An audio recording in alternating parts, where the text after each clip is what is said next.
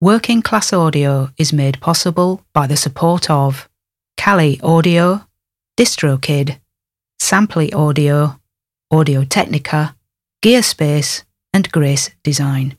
This is the Working Class Audio Podcast, session 411. Working Class Audio, navigating the world of recording with a working class perspective. Here's your host, Matt Boudreau. Thanks, Chuck. Hey, everybody. Welcome back to the Working Class Audio Podcast. This is session 411. You're listening to 411. That is difficult to say. That doesn't roll off the tongue. Nonetheless, it is 411. My guest today is engineer mixer James Fluff Harley, based in Los Angeles, who's worked with many people, including Korn, Prince, and Yumi Matsutoya. We have a great conversation, and I can't wait for you to hear it. So, James Fluff Harley coming up here on the Working Class Audio Podcast. Grab your coffee cups, friends. Let's talk about making lists. Well, that doesn't sound like any fun, Matt. Come on. Lists, is that all you got? That's what I got today. And I think it's important, and I'm going to tell you why. So, I've talked about atomic habits in the past. I'm not going to wax poetic about that because I think I burnt you all out on it. But the point is, is the habit, the habit of making lists. There are two things that help me get stuff done in my life. A calendar, you know, I joke, I worship at the altar of the calendar because whatever the calendar says, I tend to do because I trust that whatever I put down there, I meant to put down there at the time I put it down. Same with the list. And those two things working in concert with one another help me get stuff done it's really not that complex of a concept. It's just, you know, make the list the night before, put all the top priority things in the first five to do slots, if you will. And then if there's, you know, room for more, add it. I don't put anything on there that I know I'm going to do naturally, like pick the kids up from school or get out of bed or take a shower. It's like, duh, of course I'm going to do all that. It's those non habit things, those things I need to do that aren't necessarily part of every day mixing certain songs by certain artists, you know, in a particular order based on deadlines. Obviously, that takes up a, a, major chunk of my list. But then, you know, there's stuff that is boring everyday stuff like paying your car registration or paying for gear insurance, you know, all that follow up stuff that keeps the infrastructure going of what we do. That's all the boring stuff. Obviously, the fun stuff is writing down, you know, mix such and such song. But, you know, to do lists are one form of list.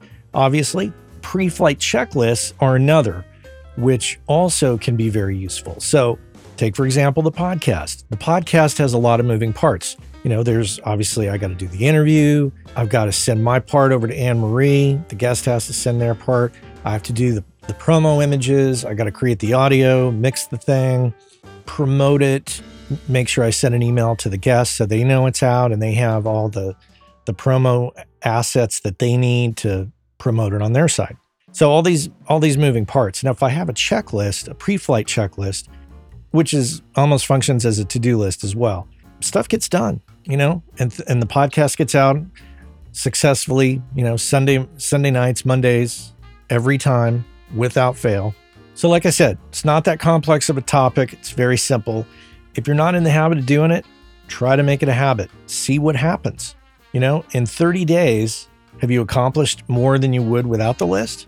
You know, it's not for everybody and you may get bored with it. You know, I use my iPad Pro to do it because I find it easy to to track. You don't need an iPad Pro, clearly. You can have a yellow pad and a pen or a pencil or one of those, you know, little spiral notebook things. Whatever it is you can write your list on. Post-it notes, who cares? As long as it gets done and it's a system that you adhere to. Once you do that, and you get in the habit of it, 30 days later, look back and think, what has been completed this month? And how'd I do? Should I continue doing this kind of thing? You'd think it's a mundane part of our life that we can choose to adopt. But in reality, if you make it a serious part of your life, you can accomplish so much more. I know it's helped me tremendously. My oldest brother, for years, has always carried around a yellow pad. And, and in my teenage years, I was always like, why does he always have a yellow pad? That's so weird. But, you know, as you grow and mature and you start to experience life, then you see what he's doing, and I realize, oh, okay, he's making lists. He's getting shit done. So that's it, lists. Hopefully, it can uh, help make a dent in your workload and help you get stuff done throughout your day, every day, without fail. That's my rant. Thanks for listening. Most of you already know about Grace Design and have known about them for years. Uh, they've been around since 1994. It was started by the two brothers, Michael and Eben Grace, who still run the company to this day. And you already know that they make incredible sounding products for us all. What you might not know if you don't know them is that Michael and Eben are two of the nicest people on the planet, easily approachable, very knowledgeable. You might have met them at a trade show and experienced this. Without a doubt, it's one of my favorite companies out there in the world of pro audio. You m- might have heard me a few times talking about the Grace 908 Atmos controller. I think the most elegant solution, if you're going to be doing Atmos, that is the best solution out there, as far as I'm concerned, hands down. And prior to that, I was using the Stereo 905 controller for many years. Not only that, but most recently, I've used their 108 mic pre's to do the Room 219 combo jazz record that you might have heard me talk about. The point is, is that they check all the boxes for me. They're incredibly nice people. They make incredibly great products. They're located here in the United States in Lyons, Colorado, and employ a number of people. They're the epitome of a small business here in the US, and I just love that whole thing. So, if you are in the market for mic preamps or instrument preamps or monitor controllers, this is the company to check out hands down. If you don't know about them, go to gracedesign.com, check them out, and if you're in the market for any of those products, you absolutely have to consider what they offer because what they offer is superior build quality and sound quality. And those of you who bought their products in the 90s that are still using them, you know exactly what I'm talking about. So check them out, gracedesign.com. I know the business of audio is a frustrating one sometimes. The audio part's pretty pretty fun, but it's the business of it and the career part of it that's a little challenging to many of us. I can completely empathize with that and if you thought to yourself, God, I wish I could talk to somebody about this, you can do that. You could talk with me about it.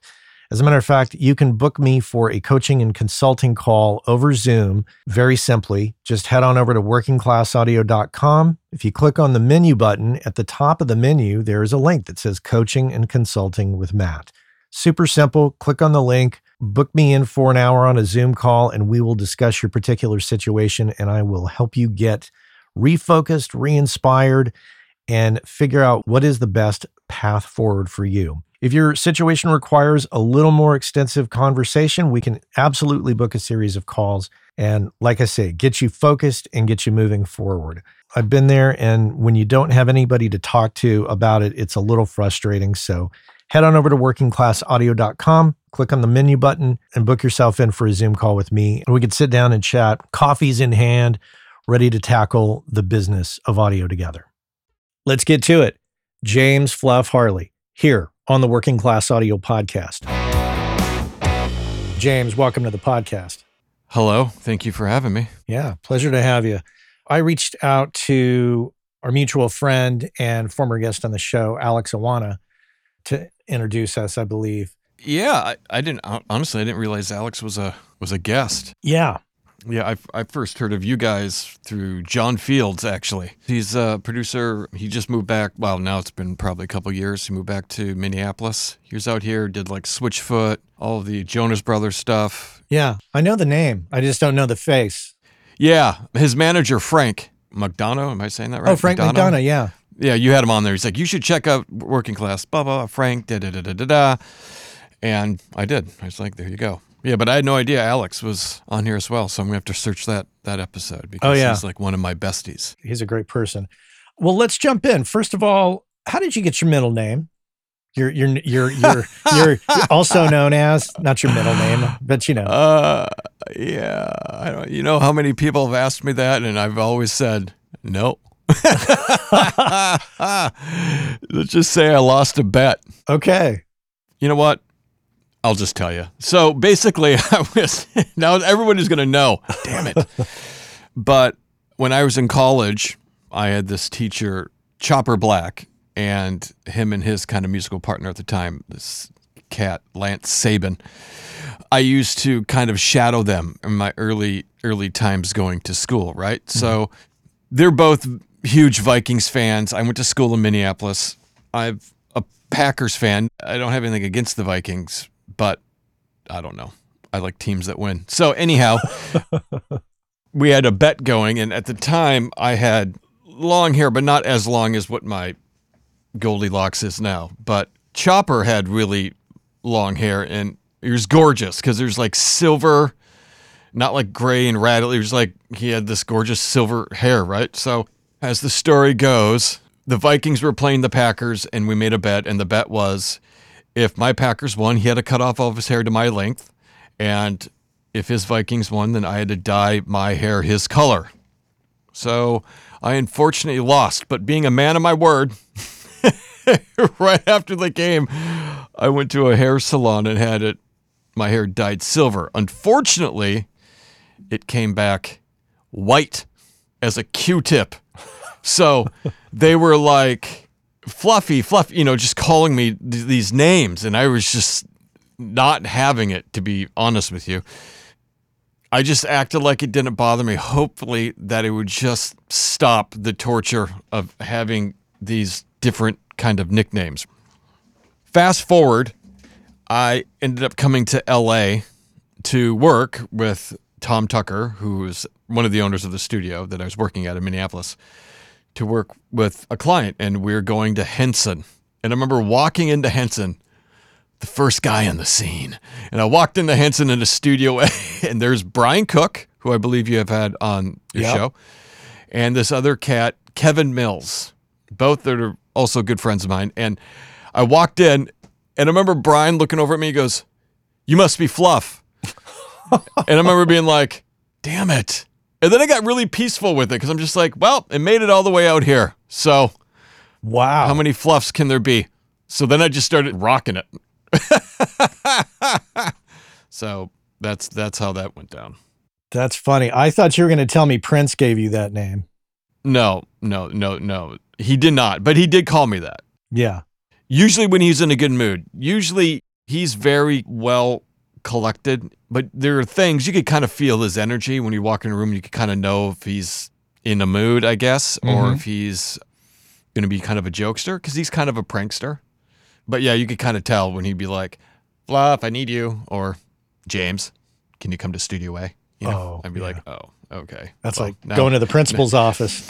yeah, yeah, yeah. It's like, oh, all right, we got work to do. You know, instead of like, oh, we're gonna make some music. It's like, oh, we have work to do. Well, now now we have clarity on that and Yeah. we can call it an exclusive that you revealed the full story here. I know very few people know that story. To be honest with you, very few people. I mean, Alex, Alex does for sure, but Well, let's go back a bit. Where did you grow up? I grew up in this very small town in Minnesota called Warroad, Minnesota. It's like right on the border. If you look at a map, the state on the very top goes west to east, and then it hits 90 degrees and it goes north again, and then it kind of trickles down, right? And there's a huge lake up there, Lake of the Woods. So I went to school up there, Hockeytown, USA, which, trivia fact, any hockey team, male or female, that's won Olympic gold has had a Warroad player. Really? Warroad and and Roseau, which is the neighboring team. It's the neighboring town. So you have these two very small towns that, quite frankly, would always give the Twin Cities and all like the big big high schools a run for their money. Hmm. In hockey, a lot of people have came came from there. They take it serious. It's like football in Texas. I assume you played hockey. Nope, I didn't play hockey. Wow. No, I, I played basketball, and I was just kind of a music guy. I'm the one that kept on beefing up the car stereo and all that stuff, and go to parties. And back in the days when I used to drink, drink. But yeah, I always went to watch hockey. Hockey's my favorite sport. But like we're literally so far up there that you could spit and hit Canada. You know? yeah. Tell me, as far as your upbringing is concerned, are there any points of interest in your upbringing that you can attribute to where you're at today in terms of were you playing in bands? Were you in public school band? Did you have any interest in recording as as a teenager? Oh wow, wow. We're gonna get deep, huh? Oh yeah. You want to lay down on the couch? I, it's usually the other people that are laying down talking to me. For me, I, I was in, I played clarinet in high school band, and stuff. And I guess I wasn't like I was always into music. Ever since I was a wee little lad, I was always into music. I'd be getting up with my mom at 4:35 a.m. and watching MTV and Michael Jackson and Van Halen videos. But I didn't actually really think about the recording process until a year and a half in the life of Metallica came out. it was just this whole 90 minute video of Bob Rock and Randy Staub. And I'm just like, whoa, this looks dope. But I never really thought of pursuing it. You know what I mean? Mm-hmm. Like, I, I guess I kind of I mean, it's weird because there's a certain comfort level. You're in a small town and all this stuff, and my life was going to be my life. I always kind of knew that this wasn't just going to necessarily be my life as far as living in that small town or whatever, but I didn't really know what that meant, if that kind of makes sense. Yeah. So, fast forward, I was in a car accident and I ended up getting ejected from a geo tracker and I really got messed up. And through that, I couldn't do like manual labor anymore. So, up there, there's like two kind of big, big companies. There's Marvin Windows and Doors, which is a huge kind of window door company. And then there's Polaris Industries that make ATVs and snowmobiles. Well, I couldn't really like be on the line anymore. So I remember I went to go talk to my high school counselor. And this is, geez, I'm like probably 20, 21 at this point. And he was just like, Well, what are your interests? And I kind of just told him music. And he's like, Well, there's a school in Minneapolis. He goes, You should check it out. And there hmm. was a recording school. At the time, it was called Music Tech. Then it became like a four year college and became McNally Smith. Now I think it's closed. I don't even think it's open anymore. But I went down there and then through the course of hard work or, or whatever you want to call it, here I am. So everything I can attribute to my world is from this car accident. Literally everything, other than my family. Yeah. Yeah. all of my friends, all of my career, all of my relationships. Literally, that's where the road splintered. It literally stemmed from one of the worst experiences of my life. How old were you when that occurred? Like 2021? Wow. Like I wasn't that I wasn't that old. But yeah, I just remember being like, what am I going to do? And just all this panic and all this stuff, which now in hindsight, I think was the the fuel. And it wasn't like your regular unleaded. It was like nitrous octane, you know, just because when I got to school, it was kind of like a rock and roll high school, to be honest with you. People wanted to party and have fun and blah, blah, blah, blah, blah. And I would show up at seven in the morning and be there until midnight every day since like first semester, just trying to get into the studios, trying to get. I mean, I ended up becoming so far past anybody in my class that mid third quarter, they just tested me out because I ended up getting a job at the studio Master Mix. So I don't know if you saw the other video with that I did when I kind of talked about it, but they got a point in my second semester where they had like some bigger they had Tridents and like these Sony consoles or whatever, but they didn't have anything like an SSL or, or a Neve or an API. Mm-hmm. So I asked the teachers and they basically told me this one teacher, Phil, I won't say his last name, but Phil told me straight up, he's like, chances of you working in a bid room are, are very slim. You should prepare yourself to be working in like home studios and, and all of this stuff. And I kind of was taken back by it. And that was another level of gasoline for the fire because then I ended up just like, you can't tell me where.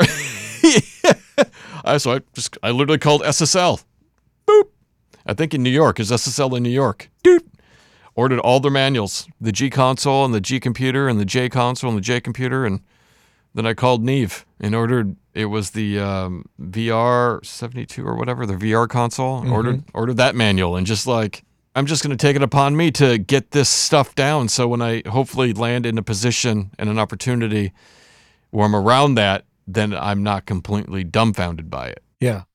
So I learned it myself. Fast forward mid third semester, that studio master mix was being built next door to the school. We took a break from class. I literally walked over there, introduced myself to Tom Tucker and Tommy Tucker Jr., and basically said that I could run this whole board.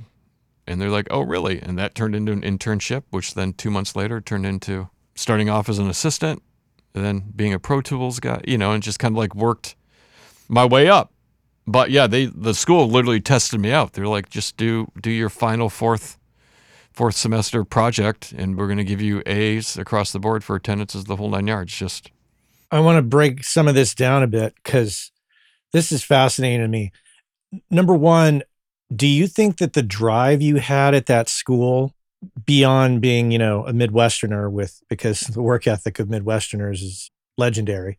However, that car accident, I wonder if that just sets you up for success because I don't know, I'm sure that that was a life changing moment. So you probably, I'm assuming that there's some amount of inspiration that came from that, like, oh shit, life short. Well, yeah, I mean, I mean, a there is the work ethic, but I I think honestly, I think a lot of it was was just fear, fear of the unknown, and through the fear of the unknown of like, I need to make this work because I don't know where I could fall back on.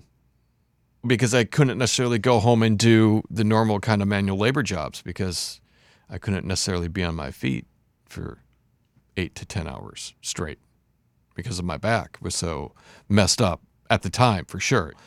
So I think there was just some kind of fear within that of I need to make this work because there might not be anything else to do for me.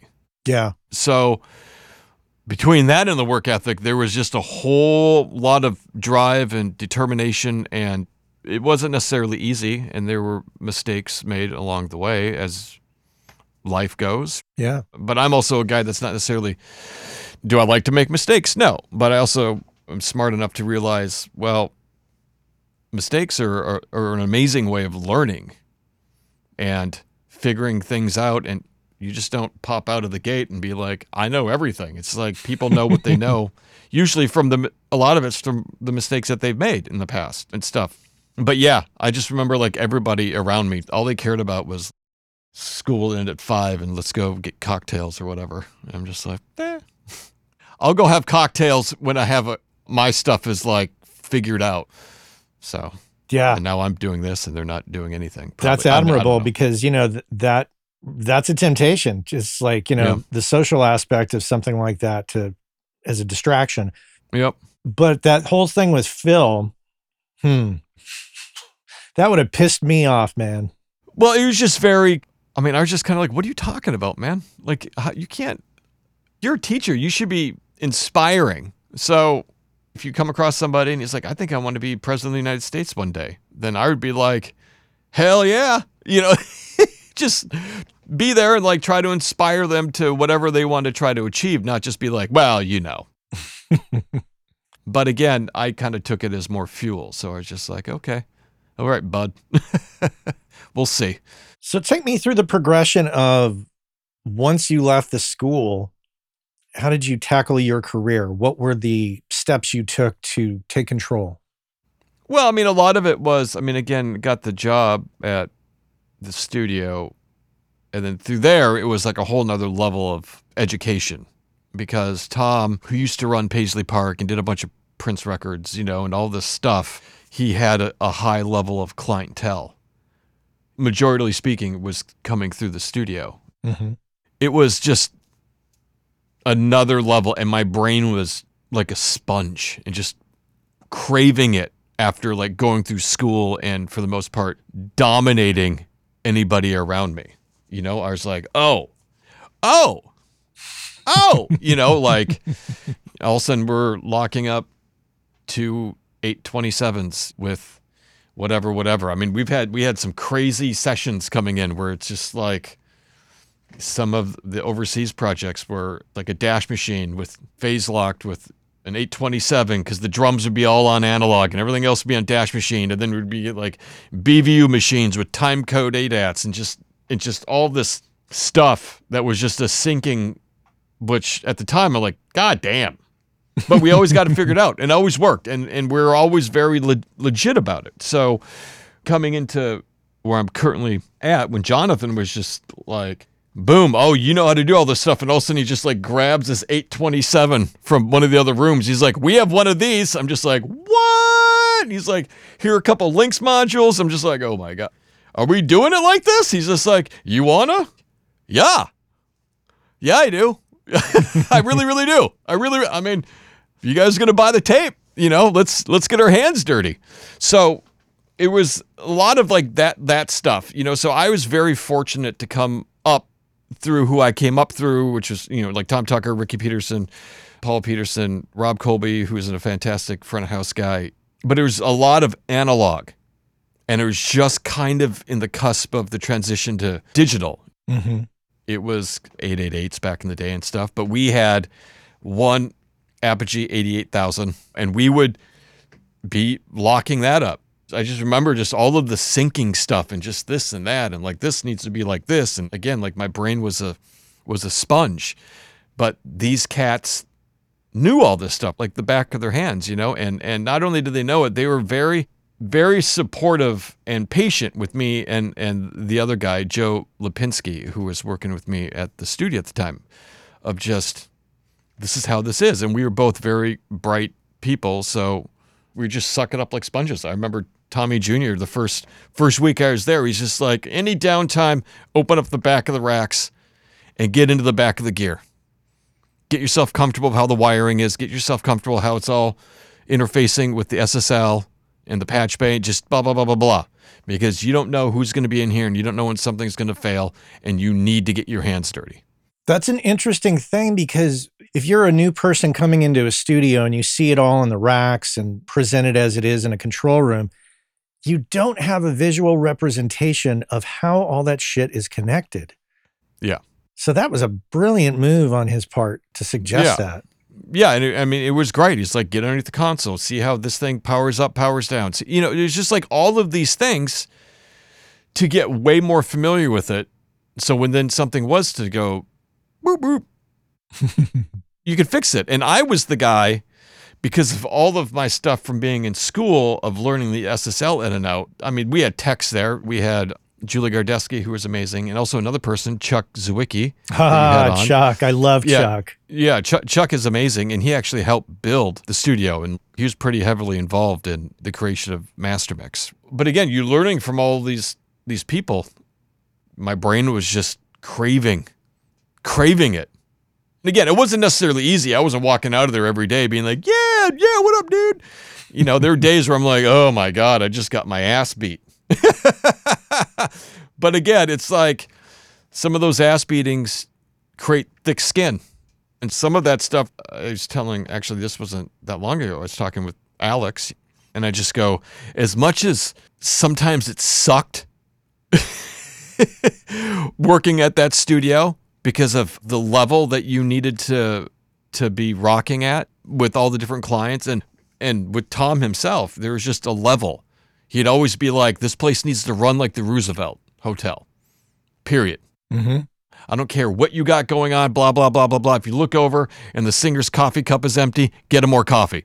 Like all of these things of how to just really take care of who, who is ever in the room to the technical aspect to, to whatever, whatever, whatever. But sometimes being in those trenches, it can get hard. And sometimes it could almost get kind of defeating in a sense because you're just taking on so much and you need to be operating on a hundred, a hundred percent of the time. Because being an assistant, which at that point it was like assistant slash Pro Tools guy, it was kind of on me and or Joe, who's ever working the session, to keep the session rolling. And if something was going haywire, we would let Tom know, but we wouldn't like, oh God, Pro Tools isn't working now. You know, they're never we never make a scene about it. We'd divert. If Pro Tools or the tape machine, you know, whatever, or the Lynx module, lunch break, who wants lunch? But basically, what was great about it was because you're on such a level, it really gave me this kind of tough skin. And I remember Tom used to tell me all the time, early on, not so much in my later time with him, but early on, it was just like, he would like prod me Mm-hmm. if that makes sense. And he would plant these seeds of almost doubt, which at the time I really hated. But he'd say, like, well, you can never, you never be able to work with Prince, or you never be able, blah, blah, blah, blah, blah. He would chew you up. And then fast forward, yeah, he didn't chew me up. Not only did he not chew me up, I actually had a really good time with the guy. like I have like five percent, uh, but like ninety percent of like, woo! I'm going back in to work with this guy. You know what I mean? Yeah. Where there are some people out there that don't have that fortunate of a experience with him. But yeah, it was just not to get too far off track, but just coming up in that kind of realm set me down this path. And there's these young, the youngins, as I call them. And there's a lot of talent out there for sure. But some of them are kind of like lost, where I go, well, you're comparing yourself to the Andy Wallaces or the Brendan O'Briens or the Nick Raskulinecz or whoever. You know, all these dudes know the old school way very well. And that whole mindset is being applied when they're working all in Pro Tools or with plugins or whatever. You know what I mean? Like you're missing a whole aspect of the history of how records are made. Yeah. You know, so for example, there's so many you get some things that come across and I'm just like, wow, like they can't even get phase right on the drums. Not only can they get not get it right, they don't even know what it is and how of a huge thing, at least I think it is, of phase. Once you get something right, everything just starts to sound pure, everything sits better, everything, you know what I mean? There's less molesting and EQing and blah blah blah blah blah blah. It's like fader balance, pan balance, phase. It's just like the three, the three things on my brain constantly. yeah. Before grabbing a piece of hardware or a plug-in or but some people don't and maybe it's not being taught because I don't I mean I don't know. Maybe because there's tools that could fix it nowadays, but it's like that old school kind of mentality of what to be looking for and listening for when you're recording something. But also the the human interaction part of it too. Yeah. In retrospect, if I could go back in time and do something slightly different to prepare myself or to train myself, one thing that I think other people should try doing is being a, a waiter or waitress to Mhm. to learn customer service, interaction with people, making sure people are taken care of. Yeah. Learning that side of it and bringing those skills to the table in the studio so you can be hyper aware of those things like filling the cup of coffee and making sure that people have what they need without having to interrupt what they're doing. Yeah, I mean, I feel like it's just part of, I call it just being a facilitator. But I think why I get hired is because that's like the whole thing with me. Mm-hmm. And I'm not just like some of these guys are like, well, that's not my job.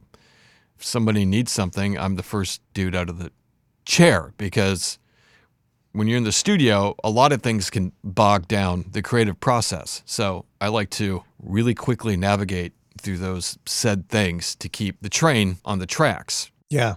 And there's some people that don't really care about that, which is a little odd to me. But again, like you're just saying, I think it's a huge thing of it. If the more you can keep an artist in the zone, Mm-hmm. man, y- your job, like for me being an engineer, your job is half done. Yeah. Absolutely. yeah, I think I don't know. Maybe I got it wrong. Because the reality is, if you could keep somebody in the zone and you could, as I call it, not make it about you, people will play better. It's like if you could get somebody to vibe right and get it done. Honestly, I just threw up a mic. Quickly, just get drum mics going. Let's say on Ray Luzier for Korn. Just boom, boom, boom, boom, boom. Get him going so he starts playing, da da da da, and you could start slowly tweaking because we always start with songs that we know, like being a cover or whatever. So it's like get them in there, get them feeling it, get them be creative, da da da da da da da, and then we could go back to doing what we need to be doing. He doesn't need to wait for us to do what we need to be doing. We get him going. So if he's feeling it, we're moving because we'll we'll get our side. We'll catch up. We'll literally catch up. So Chris Collier, who I think you've also you've asked, Oh yeah. I work with him a bunch, and we're both very much the same way. We're very much results guys. We don't like to get bogged down, da da da da da. But it's like, oh, Jonathan Davis wants to sing. We're singing, and we're do do do do do do do. We'll play catch up later if we need to, because if they're in the moment, they're in the moment. We are here to capture a moment. Yeah. Is that what making music is about? You know, I mean, there's a lot of records that's not about that, unfortunately, nowadays. But the essence in the history, you're here to capture a moment. The magic isn't necessarily happening in the control room, which is unfortunately what it's happening to a lot of records nowadays. The magic should be in the booth, Yeah. right? And if you need more energy, if you need more pizzazz, it should be coming from the guy playing it. That's the old school mentality. And I think that the responsibility too of making sure that magic happens comes in decisions made prior to them Mm-hmm. arriving. I mean, it, can be as simple as you show up two hours before they do Mhm. to make sure that all that shit is set up Yeah. so that there's not any downtime when, say, Jonathan wants to sing. Yeah, and that and that's literally again something that was instilled from the very early days. I always showed up two hours before, Yeah. before Tom Tucker would even come in to mix. I'm in there making sure the place is clean, coffee's made, da da da da da. I pretty much knew where he wanted things as far as gear he uses, patching things in, so he could come in, start throwing up faders on the SSL, and just kind of look back and be like, "Is that Summit TLA 100 on the bass? Yep. Insert. Boom. Just like making music, just keeping it moving instead of just like bogging it down. And you know, there's as you say this, it's making me v- visualize. Like, I think for people who have not experienced what we're talking about here, I think the best example is is imagine the times in your life when you've walked into a situation and everything's ready to go for you. Like, it could be as simple as being a little kid and your parents like. You wake up, you get out of bed, and there and there, breakfast is ready to go, or you go to a, a restaurant and they're ready for you and everything is just right. Times in your life when people have gone through the effort to make you comfortable, Mm-hmm. you have to put yourself on the other side of that and make others comfortable. Yeah. It makes a huge difference, at least from my experience. It makes a huge difference just on how people perform.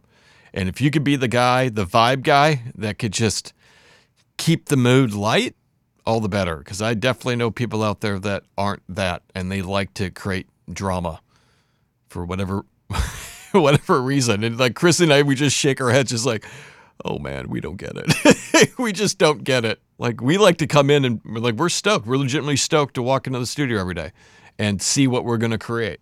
That's what it should be about. Not like Hey, our friends over at DistroKid have created the DistroKid app for Android, which allows you to do some key things such as check your stats from Apple and Spotify, edit release metadata, upload new releases, and a host of other features. And remember, WCA listeners get 30% off your first year at DistroKid. And if you just head on over to workingclassaudio.com slash WCA30, you can follow the link, get your 30% off, and be off to the races. So check our friends out at DistroKid and make sure and get your 30% off by going to workingclassaudio.com slash WCA30. About a year and a half ago, I signed up for Samply.app and I have to report back and say that I'm completely thrilled with it and it's working out quite well. It gives me the ability to upload mixes and masters to the website and provide a super pro looking interface for my clients. They can drop comments in the timeline. They can listen on any device. They can listen to it in high res. And if I want them to pay for the mix or master before they download it, because of the Stripe integration, I can set that up. There's also Dropbox integration, which allows me to quickly create a folder in my Dropbox, which automatically syncs with Samply, makes it much more simple. You should check it out for yourself, but there's a deal to be had. So use the code WCA20. Go to samply.app or samply.app, use the code WCA20, get 20% off, and you'll be off to the races. It's a fantastic tool that I think you're going to enjoy and will definitely make you look a lot more pro when you're delivering files to clients. Skip that whole business where you send it to them over Dropbox. That looks totally amateur at this point. Use samply.app and use that code WCA20, and I think you're going to be really thrilled. Samply.app.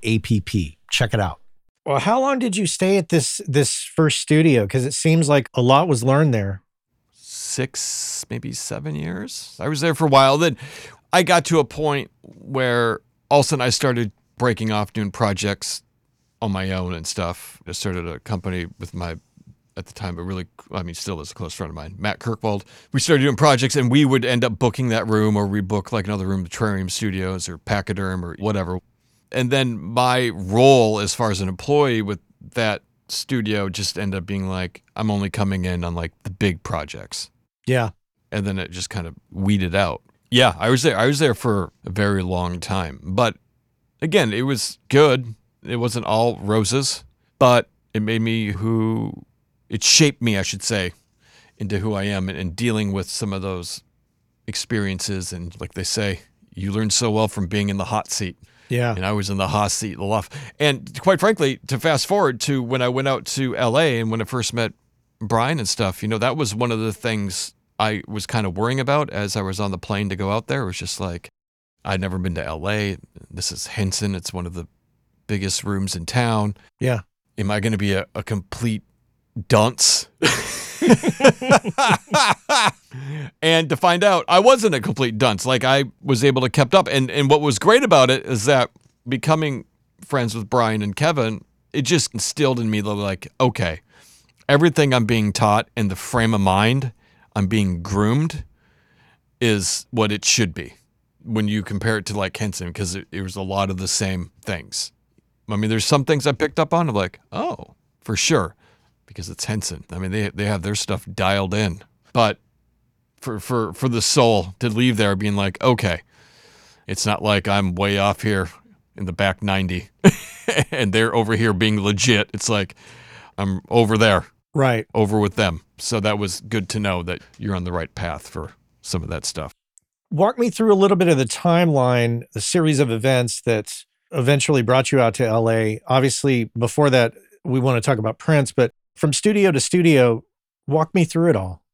I mean, I was there. Then there were oh, a couple things, unfortunately, that happened in my world that kind of I wouldn't want to say forced me to come to LA, Mm-hmm. but there's uh, somebody extremely close to me, Kelly Nicole, who I was in the middle of making her project, and we shared the same same age, birthday, the whole nine yards, and she ended up in the middle of her project dying of cancer. So that really kind of put me hmm. into this dark cloud, if you will. Like I just, as far as the creativity, it just it wasn't there. Like Yeah. I was just like I could I could care less if I was making music or not. Honest, you know, if I'm honest. So I was kind of in this space of just like, ugh. And then about six months after that is when Prince died, and I was just like, what the hell's going on around me? Like Jesus. Right. So I talked to my friend, well, my close friends, Neil and Daria, who Neil is the keyboard player for REO Speedwagon, Oh, okay. and he's played on some stuff for me. At the time, they lived in Chandler, Arizona, which is a suburb of, of Phoenix. So they're like, you know, if you want to get out, maybe you should come down here. So I scoped it out and moved to Phoenix. I basically took a year off. Other than I didn't do anything other than I did one project in New York with Dan Korneff, which I don't know if you know Dan Korneff at all, I don't. but you should get hip to Dan Korneff. Dan Korneff is a producer, engineer, mixer guy. He did like the Paramore Riot record. He was like Dave Bendeth's right hand man Mm. all the Breaking Benjamin stuff. He builds his own plugins, Korneff Audio, like the Pawn Shop Comp, and Oh, yeah, yeah. yeah, he is amazing. And we'll get more into Dan Korneff later. But Okay. anyhow, so I did one of those, and I also do a bunch of mixing for Target for like their big fall and spring meetings. But besides that, I basically was meditating for a year.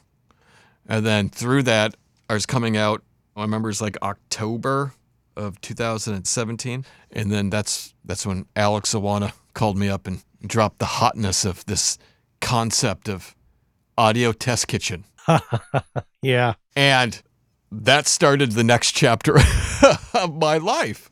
Because I was thinking about moving to Nashville and he's like, audio test. I'm like, well, God, this this might be this is cool. Like I'm actually I'm in, I'm into it. I'm into the geeky side of it. I'm into the educational side of it. I'm into figuring this out because this has never been done before. And that got me to locate to Los Angeles. And then that's what I kind of started on when I when I came here was was that because I was honestly not really even thinking about making music, like as far as like traditionally.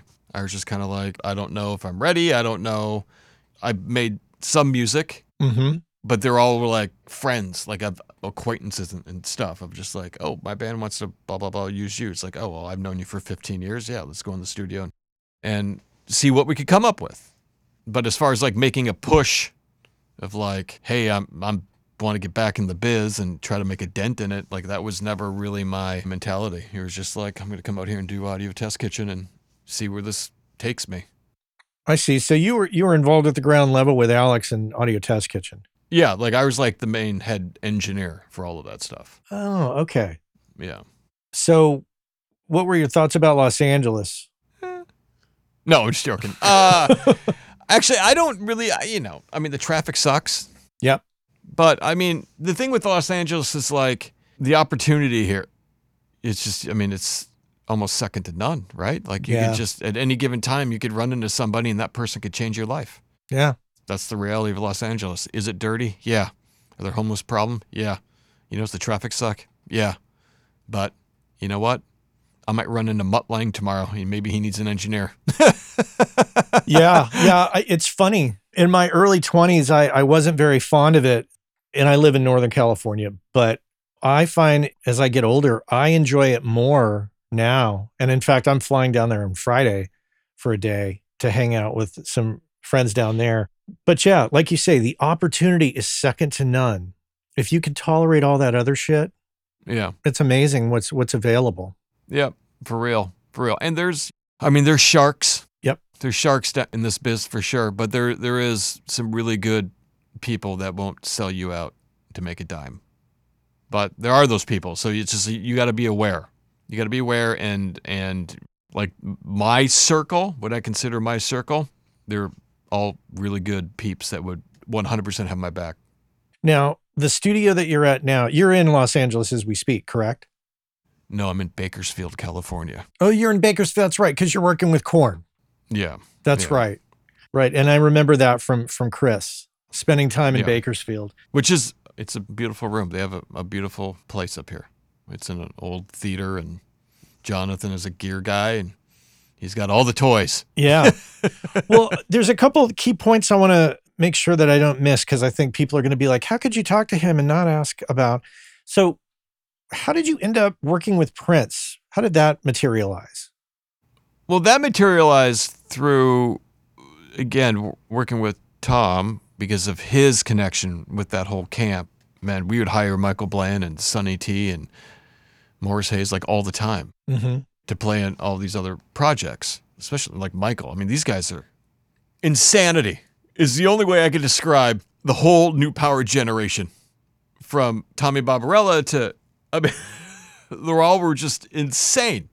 And I've talked to Michael a lot about it. And it's one of those where if you could survive the Prince boot camp, you're just coming out so much stronger with just knowledge, just the whole on every level, if you can survive it. Yeah. And there are people that can't survive it, and you know, because sometimes he can be difficult. But these guys, I mean, you get Sonny Thompson and Michael Bland together. I call them the Terror Twins. That I mean, that rhythm section is like Flea and Chad Smith. You know what I mean? And Yeah. I mean, here you have Michael, who is just an amazing. A, he's an amazing human being, but he's just an amazing drummer. But then you have Sonny, who plays left-handed with right-handed guitars and basses, and even Pete told me that he was one of the guys that taught him the most. Hmm. And they both have like perfect pitch, and you're just like, this is these guys are crazy, crazy musicians. So you have this this intro, this this common bond through New Power Generation members. Yeah, so I knew those guys. So fast forward, I remember it was a Tuesday.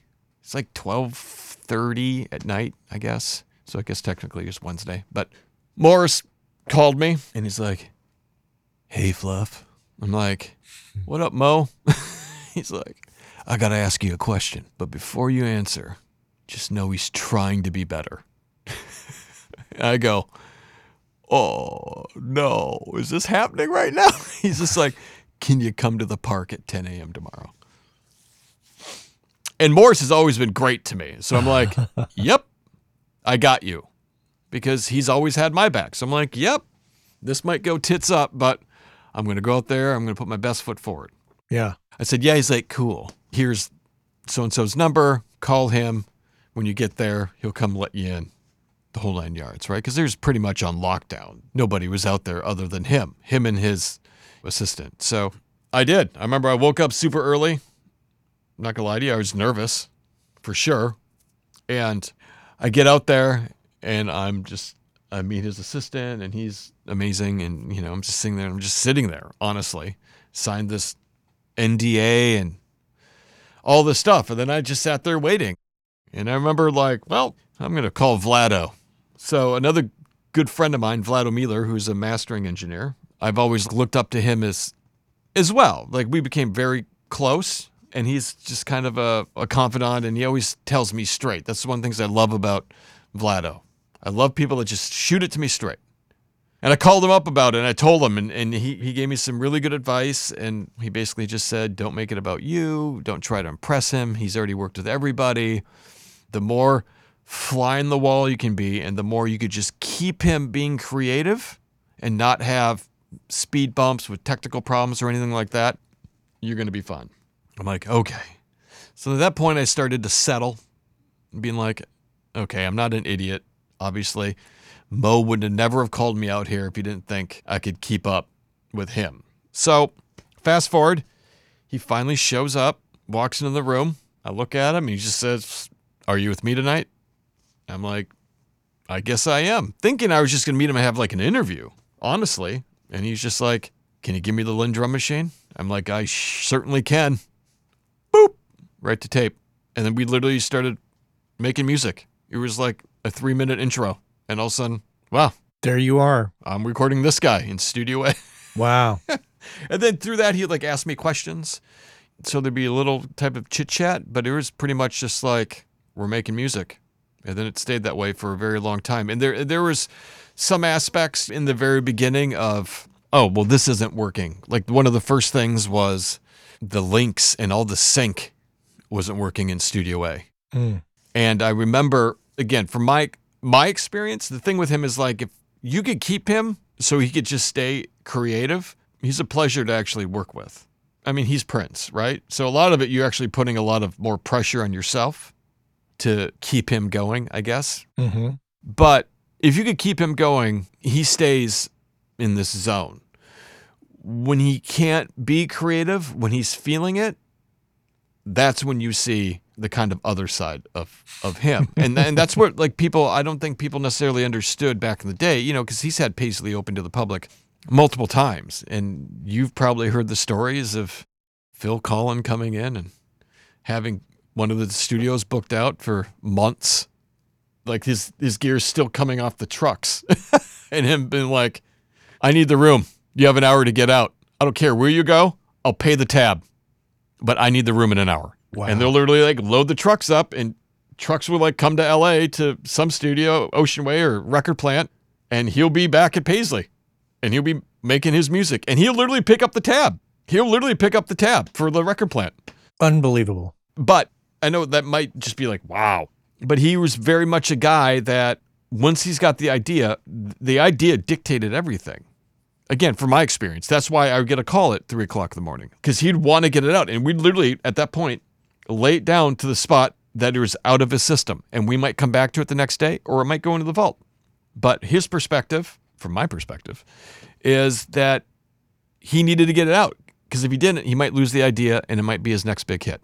So you got a lot of late calls, I bet. Oh yeah, I got some some late calls. and sometimes, you know, we we would crush because he he was a he was a machine. He was he was a machine, and and that was half the battle was trying to keep up with him because he would he would go. Well, We could spend, you know, hours on Prince, but to conclude, what do you think the major takeaway was from your experience with him and how that has affected sessions for you further down the line? Well, I th- I think one of the main things that was a takeaway was watching him and how he would make a record. And music is music. Mm-hmm. Let's see if I could explain this so it makes sense. I guess for him, music was music. Music wasn't to get overly modified in a computer. That wasn't necessarily music to him. So it was crazy to watch him work because there'd be times where something might be like a guitar might be slightly out of tune, but he he loved it because he loved how that interaction was and how it made him feel. There'd be times where he'd be programming on a drum machine and he wouldn't even have a click going. So it's just like he he made music. he had his own internal clock and he would make music. And now, would he have clicks going sometimes? Yeah, of course. But nothing ever got gridded. Even when it would end up off all the analog and we dump it into Pro Tools for more parts, when we be flying things around or whatever, it was always kind of this thing of we need to edit almost like you would on analog tape. You know what I mean? Okay, well, where's the beat? we got to drop it in here and blah, blah, blah, you know, then edit accordingly. There was like no grid points. There was no tuning. There was no, I mean, he asked me once if I could tune a vocal. I'm like, sure. And by the time I even got the plugin open, he's like, I'll just resing it. So it was just very eye opening because he and his band, he pushes everybody. And they're some of the greatest musicians that will ever walk the earth is the people that have played with him Yeah. because they have to be on a certain level, honestly, because he's the type of guy that will play something and look at you and give you the guitar and be like, now you play it. And hmm. you need to play it like him. I remember one time he told me that, I'm going to paraphrase it so we don't need to get into the whole conversation I had with him, but he basically just told me that he's got the ability, him and his band, to play any piece of music and they could play it with 10 different emotions and literally have the listener feel that, whatever emotion they wanted. That's making music Wow. making music's not to be perfectly in time, making music's not to be perfectly in tune. Making, he's like, that's not music. Music is this. Music is the synergy between me and my bandmates and what we can create to impact the listener. So Yeah. it was like that kind of mentality that has really stuck with me because there's other people out there and there's other producers that will spend a great deal of time on the sonics and all that you know which is great. And there is a time and place i think for that. There's a time and place of like oh we're going to go into example do let's what other? We're coming in to do a janis joplin record. So let's get let's get set up. Let's spend whatever time we need to do before the actual music making takes place. But when that moment and the red light starts to get struck then we're making music and we're not getting bottled down by well does the hi-hat need a little more 5k like Right. dumb stuff. So he was very good at that. And when you listen to his records, he never really made the same record twice. And some of his records don't necessarily sound the greatest because he's moving at such a clip, you know, because to him, the idea is more important than the sound of the hi hat. Mm-hmm. But it's got vibe for days. All of his music and all of his records have vibe for days and character for days.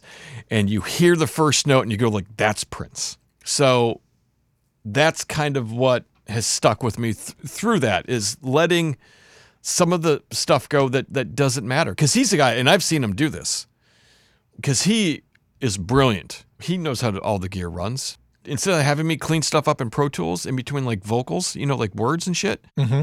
He'd have me dead patch the Studer and he'd arm that thing and he'd be punching in and out. Silence. It's crazy. Wow. I sit there and be like, what? And he'd be like, bam, bam, bam, bam. And he'd just like going. You just, he'd be racing and he'd tape hiss. Between vocal lines? Yeah. Right on the Studer. Oh my god. You want to talk about some old school shit Wow. where I'm like, are you sure you don't want me to do it in Pro Tools? Nah, I'll do it. We'll be done. We'll be done by the time it takes me, the, you know, run through the song. and he would. He just, I'm just like, okay. But he he was also the guy. Again, from my experience, like I've seen him do shit like that, and I'll be like, he erased the front of a solo, and I'd be like, uh oh, and he wouldn't care. He'd just be like, I'll play it better. Like his whole mentality of like nothing being sacred was inspiring and such a jumping into a nice pool on a hot summer day. Because most people hold, oh my God, that's the that's the take. That's the solo, or that's the drum take, or that's the vocal. You know what I mean? Like it's put on such a pedestal. Mm-hmm. And his mentality was just like, I, I don't care. Yeah. I'll just redo it and I'll redo it better than what it was there. That confidence of just like, and he would. It's crazy because I've seen him do countless takes on countless instruments, and there are times you're going like, God, that's just smoking. He's like, Nah, Wow. take me to the top of the bridge, Fluff, and like, it's just the craziest. I mean, again, we could probably talk for a Oh, couple yeah. days Yeah. on just him, but that's what I took, where it's like the true essence. And I think it was the the Chuck one that I was listening to, because Oh, an i- uh, interview that I did with Chuck? yeah, Oh. because Chuck Chuck was you know he worked out there too, Yeah. right? Yeah, and I remember it had nothing to do with Prince, but I remember Chuck said something along the lines of what we're talking about right now with him and that that vibe and that character and that he's going for versus having something perfectly in time or in tune and have it all edited or whatever. Mm-hmm. That translates, like like what Chuck was saying, that translates between the mediums. It doesn't matter what medium you're using. The feel of a song is the feel of the song. It could get recorded on your phone. And that is also so true. So that's that's what I took away.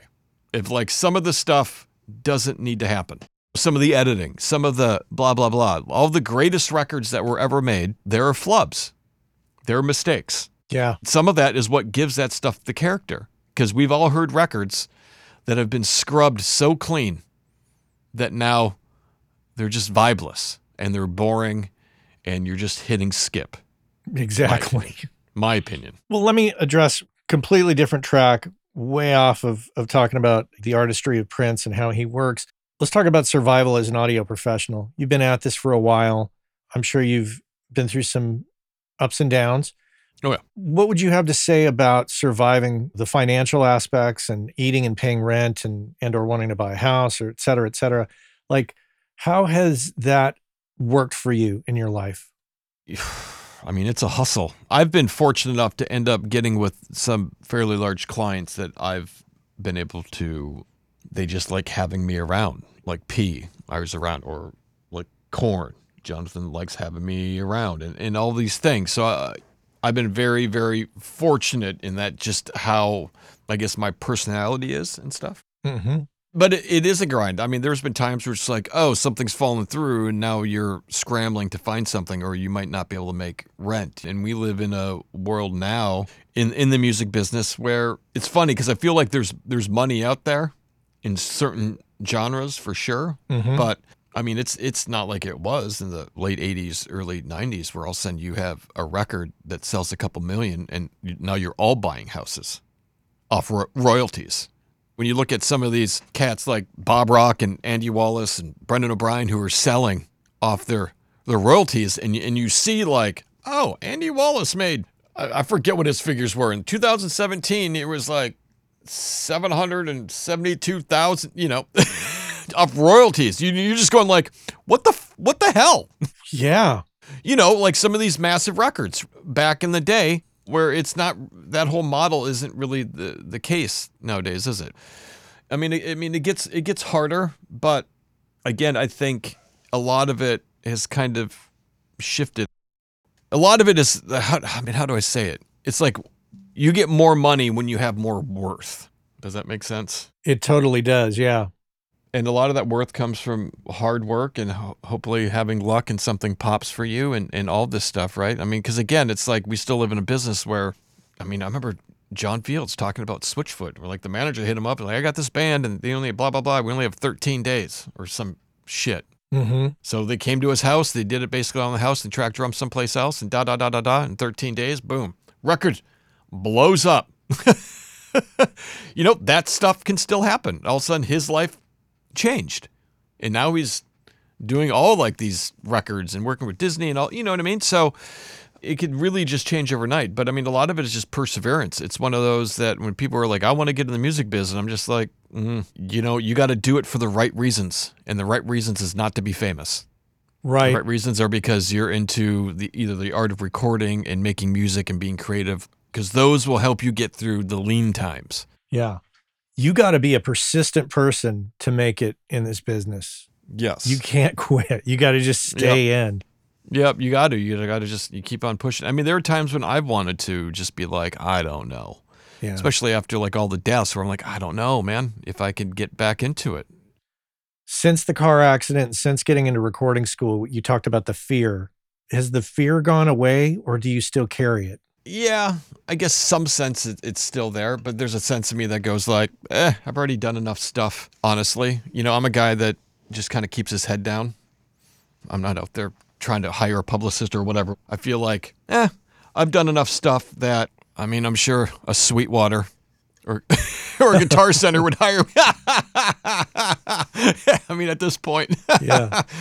the, I mean, but the fear is still there a little bit. Obviously, you, Right. you got to still survive. If you can't survive doing something, then why are you kind of doing it? Like it needs to be feasible. Like Yeah. you start going, it's like, well, I haven't worked in six months and I'm blasting through all my savings. Huh. Yeah. Well, what other options do I have, or what else other interests do I have, and can I do something else? And can you know, because I've known people that have gotten out and they're doing something totally different, and they're happy and blah blah blah blah blah, and they have their own little like mixing room in their house, and they're still dabbling in the stuff, but they're not trying to make the full court press, you know, Yeah. and they're so much happier, honestly, because they don't have the stresses of what this whole thing can be, because it's a grueling business. It's probably one of the most grueling businesses out there. You mentioned something. You said, uh, you know, burning through my savings. You're obviously a saver. I mean, I like to save. Taking a year off, I went through some savings. I bet you did in that year. Yeah, yeah. Phoenix But, isn't know, too pricey, but yeah. and that's that's the key too, right? You got to keep your overhead low, and you gotta you gotta save what you make because I think Yeah. maybe some people make the mistake of they get a big gig and they think, well, this is it, I've arrived, and then they start spending money that they don't have, and then Yeah. Yeah, the you phone can't- doesn't ring for six can't months. do that. You can't go into it like you were like some of like these NFL cats that are like, boom, I'm making twenty million dollars, and then like all of a sudden they're not getting picked up by the teams anymore. They're like, I don't have any money. like you can't really think that way, honestly. Like you just got to go in. And I don't know how some of these other people do, but I live in this world of, well, I can't really schedule anything because I'm busy. And then when you get a free moment, you're like, oh, I don't need to do anything for three weeks. I don't want to schedule anything because I don't want to spend any money. So I kind of live in this vortex of just being, just being. I live in this vortex of just being. but but it is grueling out there for sure, and it's just hard work, man. At the end of the day, I mean, when it comes down to anything, it just takes hard work, and there's always somebody behind you waiting for you. You know, like I remember that being taught to me too. There's always somebody on your coattails waiting for you to mess up, to, to just swoop the gig. yeah, or waiting for you to burn out, or Yep. Like you just got I mean, that was the thing with P of just because I remember Tom telling me this way back in the day of just like, oh God, he used to just burn through assistants. Because he would get in these roles where he's just, he's, he's making music. I mean, I think the longest we went was almost like 96 hours straight. Wait, you and Prince going for ninety six hours. Yeah. Jeez. Yeah. He just had Tyler make his food and the food would be waiting outside the studio and waters, you know, and we just keep on going. And there's a point where it's like, there's a point where you get so tired, where all of a sudden, like, now you're not even tired anymore. Now you're just working. But yeah, he, he used to burn people out. You're probably not doing ninety six hour sessions anymore. Hell no. but I always tell Jonathan, and Jonathan is such a, he is just one of the greatest dudes ever. He's just so not rock star, which is what I love. Yeah, Like this whole band is so not rock star, but they're all rock stars. meaning right? Korn. We're talking about Korn, right? Right. But Jonathan's the guy just like, oh, well, I was thinking about coming down, but I mean, if you're already if you're already chilling, then it could wait until tomorrow. I'm like, come down. Like I don't care. Like you could call me at three o'clock in the morning if you're feeling something. Like that's what I'm used to. Yeah. I'm here to like facilitate you, man. Don't make this. It's not about me. Like if you want to rock at 5 a.m. because he's like a night owl. Uh huh. He goes to bed at like 6 a.m. and gets up at 2.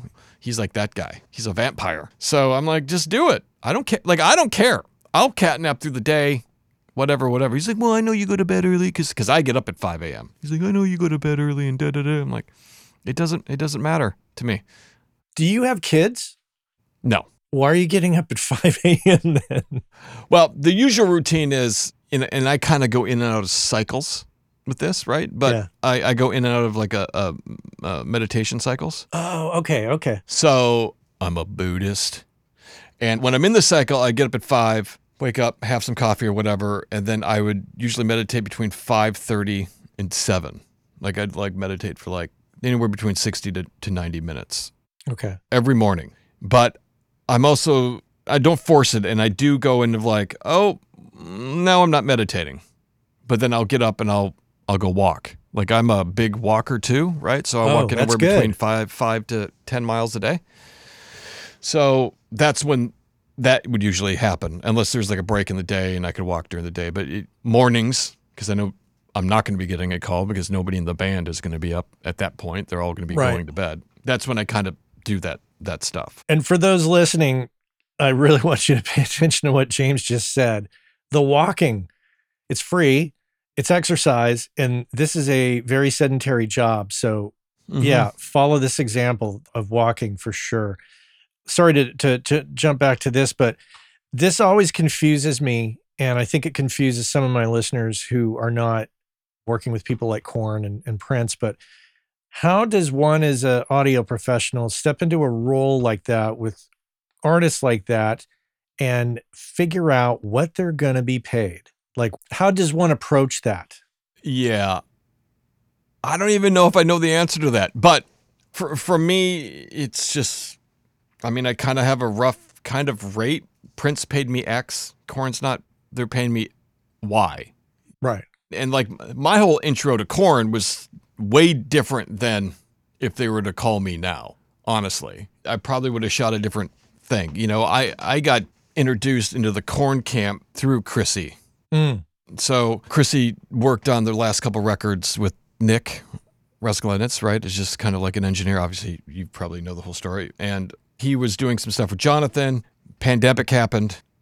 They were thinking about coming in and just writing like six songs, possibly putting out a, an EP, just because they were bored, basically, and and they wanted to kind of get everybody into a compound type state because there's a lot of uncertainties with the the COVID at the time. Right. Kind of create a Korn bubble. Yeah, kind of a Korn bubble. Jonathan can't get sick. Jonathan's youngest can't get sick. And you know, there's just like these these things. So so Chrissy hits me up, and at this point, we've never worked together. Mm-hmm. Like we've just been friends. Like like we've hung out and had lunch, whatever. You You're know, talking about um, Collier. yeah, Chris Collier. Yeah. He's going to hate it that I call him Chrissy. He's like, You always call me Chrissy. You get everybody calling me Chrissy. I'm like, I'm sorry. I don't know what to tell you. I just call you Chrissy. Like, sorry. sorry, bro. you know, I love you. So, and I think honestly, here, here's the other thing one opportunity leads to another. So I just remember I talked Chrissy into coming down to NAMM one year. This must have been 2020, NAMM 2020. And he came down to NAMM and, you know, Audio Test Kitchen was launching and we all went out to dinner with like the uh, EV guys, Electro Voice Cats. And, you know, they're asking me about Audio Test Kitchen and, and just, I was going into like how some of the things were done and some of the steps that were, you know, because the whole thing with Audio Test Kitchen is trying to take it down to the smallest variable ever. Right. And it took a lot of work. Yeah. and it was like two years of recording, literally. So it took a lot of work to get it there. But I think through that, Chrissy was just like, God damn. And now I don't know. I'm taking that's a guess. That's my own presumption because he was just. I remember like having dinner at the steakhouse and he's just like shaking his head. He's just like Jesus. Well, fast forward, he calls me up one day and I'm out. I'm out at this time I was living in Redondo Beach and I'm out having my coffee and he's like, "So, I got hit up by Korn management." I'm like, "Okay." He's like, "They want to get together and maybe write six songs and they want me to produce." I'm like, "Oh, dope." You know, he's my boy. I'm like, "This is sick." Not Yeah. even thinking anything, right? I'm like, "This is sick." Good for you. And he's just like, "You know, what would you think about coming up to to engineer?" I'm like, "Oh, actually, I was kind of not overly stoked, if if I could be just straight up, right? Like I was not really stoked because at that time I haven't really dug in. I'm going like, I don't know if I really want to like get that deep back into the recording side. But he's like, yeah, you know, there's just there's some demons up in the studio, and there's been some times where I, I haven't been able to figure some things out, and people were like waiting, and and I just this is really like your world and and all that stuff because Chrissy is brilliant. He's a brilliant musician, multi instrumentalist, and all the digital shit. Like he's brilliant. But I grew up in the environment with the SSLs and the link synchronizers and the tape machines and Mm-hmm. and he's just like just need some just need some help. I don't know if I'll need you for the whole stint, but it'd be great if you want to come up, blah blah blah blah blah, kind of get me going and get me rolling and maybe squish some of these demons, you know. I'm like, "Uh, I'm like, okay, well, because it's you, boo. Basically, I was just like, okay. And with that, getting back to the original question, he was just like, well, with the pandemic and blah, blah, blah, blah, blah, can you do it for X? And I remember being like, I'll do it for X. You're my boy. It doesn't matter. I'm here. I'm going to get you rolling and you're Right. going to crush this. That's that's all that honestly mattered to me. I wasn't going of like, oh, well, it's Korn. That means I can overcharge, you know, like I was just like, Trying to accommodate. yeah, I was just trying to accommodate and facilitate what Chrissy needed Right. to set him up for success. So through that, I came up, met Jonathan, and then it got scheduled, and all of a sudden, the boys are showing up one at a time, and and then it took us like we were up here probably three or four days before the band started showing up, and there were there were there were gremlins for sure in the studio. There were things that were like wired weird and just you know, and I don't know, I don't think it was necessarily how the room was built and wired. I think through the course of other people having their paws on stuff. Oh yeah. And I'm just like, huh? Remember one day I was just like, I looked in the back of like the outboard rack. I go, Jonathan, can I redo all of this? I wish you would, Fluff. It's all fucked up. I know. I'm just like, perfect. And just like cables just ah flying. I literally rewired the whole credenza. And I'm like, okay. Now it's clean. Now it makes sense. Now just all these things where I'm like, what is happening right now? Why does this not work like how it's supposed to work. And then I have to figure out why that is. You're like, oh, because somebody put a jumper over here and split it over here and blah blah. You know, and you're like, oh god. So we fixed out a lot of that stuff, and my rate was my rate, and it's been adjusted since since then, and all this stuff because as time went on, I never left. like I came up and we were working like two weeks on, two weeks off or whatever, but I was only scheduled to maybe do like four or five days out of the first two week stint. And I remember Jonathan being like, man, if we could get two songs done in two weeks, I'd be stoked. You know, as far as being written, Right. because they've had some roadblocks in the past. And me, I'm looking at Jonathan, looking at Kristen, being like, two songs in two weeks. What? like from how I came up, right. was Working with much like, friends. what's happening right now? And Chris is like, yeah, there's been some time, you know, writer's block. We can't get the juices going. There's been problems with the, the, the facility at the past. And it, I think it's kind of been uh, turned into a black cloud where, you know, all of a sudden it's not fun here. And, and all like these things that I'm keying in on of like, okay, okay, okay. Like, okay, well, we got to get the room going. All right. Then we got to change the vibe of it. And it's not necessarily cosmetically, right? It's like just changing the overall aura and the spirit. So when people are walking in, they want to make music instead of being like a black cloud, right? So the, all these things that are like starting to register in my brain, Mm-hmm. Then we start just tackling them. And then it turned out that the first writing week, the, the, that first two week stint, I think we got, God, I want to say 12 days. I think we got like eight, maybe nine songs written. Oh wow. And then we took two week break off, and we came back and we got like another nine.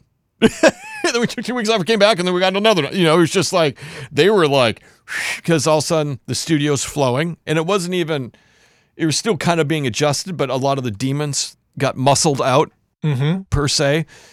And we just started going, and then concepts of like, oh, we're not doing an EP, we're going to do a whole record now. And all of a sudden, like the tape machine's coming out, and all of a sudden, figure out the tape fluff, and 30 reels of analog are showing. You know, you're just like, boom. Before you know it, I guess now I- I'm, I'm actually making a Korn record. I wasn't, no you know, shit. coming up here to be like helping Chrissy. It was like, oh, this is actually turning into a thing now. And obviously they have a place. There's a place for you to stay in Bakersfield. Yeah, there's a couple apartments on site. One of them's, I guess, my my, my place. One of them's Jonathan's. Okay. So I've I got my own feng shui going on up there. So my own escape. Yeah. I mean, before we used to stay in hotels. Yeah. Chrissy and I would, and there's there's a point through the course of the last record where I just remember being like, "There's so much money going into hotels." Like, there's actually a room upstairs that Chrissy could stay in too. So I guess there's technically there's there's three rooms. There's an, but I remember just telling Jonathan, "Why don't we just like redo one of the rooms, make it into my room?" Where I could vibe it out however I want it with all my Buddhas and incense and rugged floors, and so I could do my thing. And you could be saving like four grand a month on hotels, Yeah. you know? And I'm like, I'd rather like just give me the budget of something, recoup me so I could fucking vibe out the room and then when I move on from this place, if I ever move on from this place, then it's Korn. That's like the Korn room. Just do that, and then all that money could just get thrown into the kitty for either gear or maintaining gear or whatever. It's just like it's just a waste in my brain. I'm like, you guys are just spending money out between hotels for me or me and Chrissy, you know, where I'm like, wow. They were amenable to that, I would assume. Oh yeah, they were just like John was like, fuck yeah. Yeah, save four right, grand well, a month. Yeah, let's let's I mean let's get it going. And he likes it too because he likes I think he likes me being on site when I'm here and just kind of maintaining and, and overseeing it. Especially when he's out on the road to have somebody around. So if there's anything to ever go haywire, it's gonna get taken care of. Do you have a website or maintain social media presence at all? Yeah, I'm on basically Instagram. What's your Instagram handle? I am fluff. Okay. It's like underscore I am fluff underscore. I'm going to put a put a link in the show notes to that because we're we're we're about out of time here, and I I want to make sure that people can find you there and and visit you on Instagram. Chrissy and I are both are very very approachable in the terms, you know, of just like we're not not really sacred about anything. Yeah, You know what I mean? Like some people are very like, well, you know, uh, you know, I don't want to tell them these tricks. And it's like we don't we don't really give two shits to be honest with you. It's just like we're all making music at the end of the day, as long as it's good music. and I'll put a link in the show notes to to Chris's episode and to both Chuck Zwicky's episodes for that matter. And uh, you mentioned Nick Raskulinecz, so I'll put Nick's episode in there. Yeah, So, but you got to check out Dan Korneff. okay? High props to Dan Korneff. He's going to blow your mind. He is an amazing human being, but he's just one of those where he's like, yeah. So one day I just started building plugs. I'm like, what? He's like, yeah. I learned it all myself, learned, researched how to do it and all this stuff. And he's just like, you know, all these companies are like trying to like emulate 1176 or whatever. He's just like, I'm in there like listening and just like tweaking ones and zeros until he gets this. Cause he also builds his own gear. He's the guy that just like, why? I could just build it myself and mod it myself. And he's like that weird scientist dude. Yeah. Yeah, his software is second to none. He's only got three plugins that are out right now. Four. He's got four plugins, Okay. and they are amazing. I can't pimp them enough. They're so dope, and so their own thing. All right. Well, based on that recommendation, we'll we'll put a link to Dan's plugins in the show notes as well, and I'll I'll pursue it. Thank you so much for your time and and sharing all this stuff. This is really fascinating, and I knew that I did see a video on Facebook randomly, and I watched. I was like, I got to get that dude on the show. Yeah, And Alex knew you, so I reached out to Alex, and yeah. Alex is my bro. Like we're super close. He's one of. He's like another Dan Korneff to me. He's he's taught me a lot, even though he might not realize it. oh, and obviously we'll put Alex's link in the show notes to his episode. Yeah, an audio test kitchen. If you guys don't haven't checked it out, you should check it out because we've got some gnarly stuff coming out. Oh, that's great. Well, hey, man, I really appreciate it and uh, great to meet you. So thanks again. Yeah, thank you so much for having me. All right, take care. Our friends over at Kali Audio have just introduced the brand new LP UNF system, which is meant to give you everything you need from a studio monitor in a package that you can basically set up anywhere. And the system is specifically designed for your desk. So no matter how else you're using your desk, reflections from the drivers to the desk to your ears are accounted for giving you a perfectly clear picture of your mix that you can rely on to translate well. Whether you're putting them on stands behind your desk, on a desk away from walls, on a desk against a wall, on a desk on speaker stands away from the walls, there's a number of configurations and they have settings on the back to accommodate all of that and more. And if price is a concern, never fear. They're priced at 299. That's right, pretty affordable. Head on over to kaliaudio.com and check out the new LP UNF.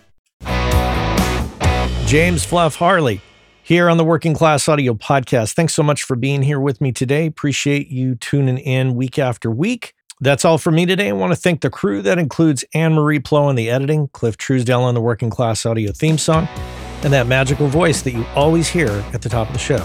Not mine, Chuck's. Chuck Smith, that's right. Connect with me on LinkedIn. Feel free to send me an email, matt at workingclassaudio.com if you have a question.